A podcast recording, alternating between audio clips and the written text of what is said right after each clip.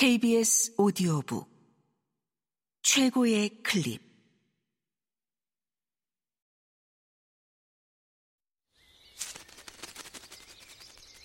KBS 오디오북.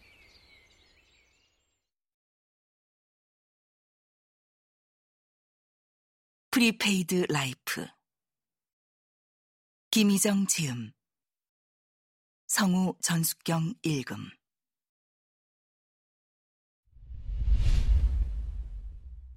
나의 인도행은 다분히 충동적이었다. 50년 동안 살아오면서 내가 내린 가장 충동적인 결정이었다. 도서관으로 가는 082번 마을버스 아니었다.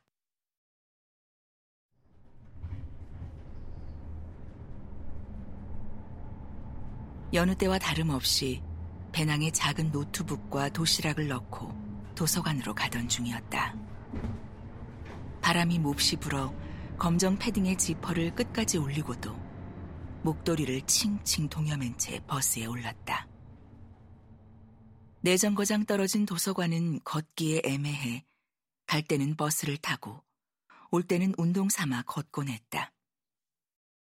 늘 비슷한 시간대에 버스를 타기 때문에 버스 기사들이 내 얼굴을 알지도 모른다는 생각을 하면서 그날도 버스에 올랐다. 나이 든 여자가 늘 같은 시간대에 배낭을 메고 다니는 건 흔치 않은 풍경이기 때문이었다. 도서관에서도 마찬가지였다. 몇 년째 같은 도서관을 드나들다 보니 현관을 지키는 경비와 디지털 미디어실 사서들이 몹시 낯익었다. 매일 보는 얼굴들이라 모른 척할 수도 없어 애매하게 고개를 숙이고 다니다 보니 그들도 나를 볼 때마다 아른 척을 했다. 언젠가부터 하는 수 없이 도서관 직원 모두에게 인사를 하고 다녔다. 그때마다 나를 쳐다보는 그들의 시선이 늘 꼭 뒤에 와서 들러붙는 기분이었다. 저 여자는 뭘 하기에 도대체 매일 컴퓨터를 메고 도서관으로 오는 걸까? 그들의 호기심이 늘 의식되었다. 한 번은 휴게실에서 자판기 커피를 마시고 있었다. 도서관 청소를 하는 쉰 중반의 여자가 다가왔다. 그녀 역시 화장실이나 로비에서 마주칠 때마다 목례를 하던 사람인데 내 옆으로 의자를 바짝 당겨 앉으며 은밀히 물었다. 친구 집이 경매에 넘어갈 위기인데 어떻게 해야 하느냐고 했다. 나는 당황했다. 여자는 내가 부동산 중개사 시험을 준비하는 줄 안 모양이었다. 도서관에 오는 나이 든 여자들의 많은 수가 부동산 중개사 시험 준비생이란 건 도서관을 드나든 지 한두 달 만에 눈치챌 수 있었다. 여자들은 물론 나이 든 남자들 역시 수험서를 펴놓고 공부하는 경우를 많이 봤기 때문이었다. 한 번은 나보다 10년은 아래쯤으로 보이는 여자에게서 같이 스터디를 하자는 제안을 받기도 했다. 아, 저, 죄송하지만 제가 경매는 잘 몰라요. 나는 난감한 표정으로 여자를 보며 얼굴을 붉혔다. 사실 경매로 넘어갈 위기에서 집이 헐값에라도 팔려 겨우 경매를 모면한 적이 있다고 고백할 뻔했다. 그 덕에 나는 경매의 자세한 절차는 알지 못했고, 오히려 경매에 대해 공포감만 더 크게 갖고 있었다. 부동산 공부하는 거 아니유? 아, 난 그거 공부하러 맨날 오는 줄 알았지. 아니, 그럼 무슨 공부를 매일 그리 열심히 하시오? 여자는 급격히 내게 호기심을 보였다. 에? 아, 예, 저, 그저 뭐 좀 하는 게 있어요. 대답을 얼버무리며 식은 종이컵을 들고 일어섰다. 아이고, 내 친구가 너무 딱해서 좀 물어봐 주려고 했지. 여자가 그제야 눈치를 채고 벌떡 일어나 들고 있던 걸레로 유리 탁자를 훔쳤다. 나는 무안해하는 그녀에게 미안해져 급한 듯 화장실로 가서 문을 걸어 잠그고 물을 내렸다. 그녀가 일을 마칠 때까지 기다리느라 스마트폰으로 친구와 긴 문자를 주고받았다. 그녀에게 소설을 쓴다는 말은 차마 할 수가 없었다. 사실 도서관에 와서 내가 매일 하는 것은 소설 쓰기가 아니었다.